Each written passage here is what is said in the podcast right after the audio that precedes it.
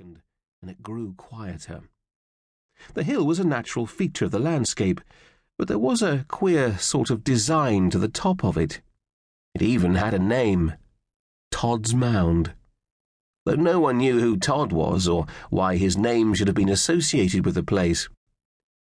The man had discovered from all his reading and researches that it had first been adapted to human use many centuries ago, long before it had become Todd's Mound.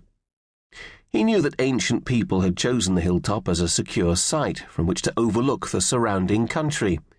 They had strengthened the grassy ramparts and excavated a kind of ditch which ran almost the whole way round the base of the hill before laying paths and constructing simple places to live and work. At some point, these people had abandoned the hilltop. Perhaps they were overrun by their enemies. Perhaps it was difficult to obtain water from such chalky soil, or the lowlands below became a more attractive prospect. Whatever the reason, they were long gone and forgotten. But until that point, they had lived here in large numbers and died here too. That was what interested the man. Those who had died on this fortified summit. He walked the length of the plateau, several hundred yards. There were no trees, only shrubs and brambles. At points around the grassy rim there were small dips, even clefts, and the man was making for one of these on the southeastern corner. Once he stopped and looked behind him, convinced that he was being followed.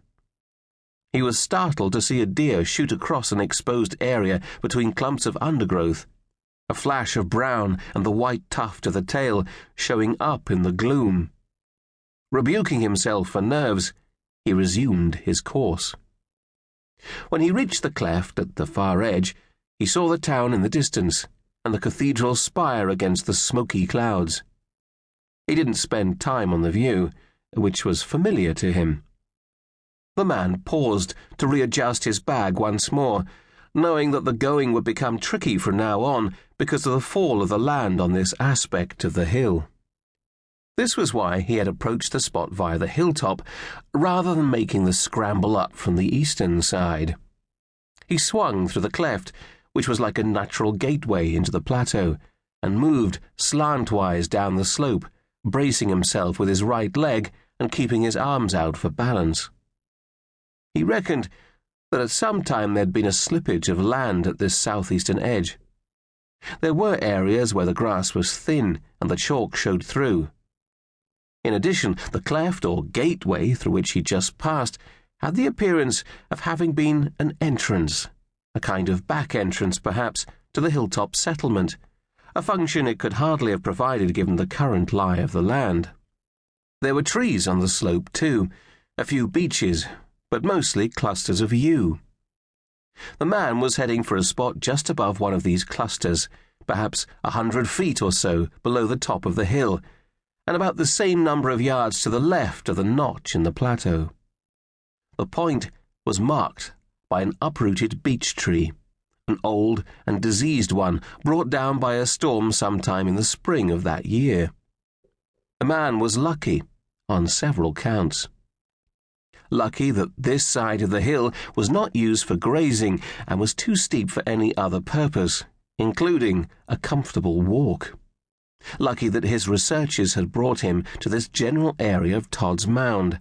Lucky that what he was searching for had, until the springtime, been concealed by the beech tree. Not intentionally concealed, for the tree was of a much later date, but the great trunk and the arm like roots clinging to the hillside had effectively hidden the few yards of ground around its base from the casual glance of a passer by strolling either at the bottom or at the top of Todd's Mound. This was his third expedition to the spot. The first had been discovery. The second had been for investigation and preparation, and now the third, the fruit of his labours. The man with the bag on his shoulder reached the fallen beech tree. Jagged shards protruded from what remained of a base, which had been half torn from the soil by the violence of the fall. The great mass of the trunk and the crown with its outflung branches lay slant.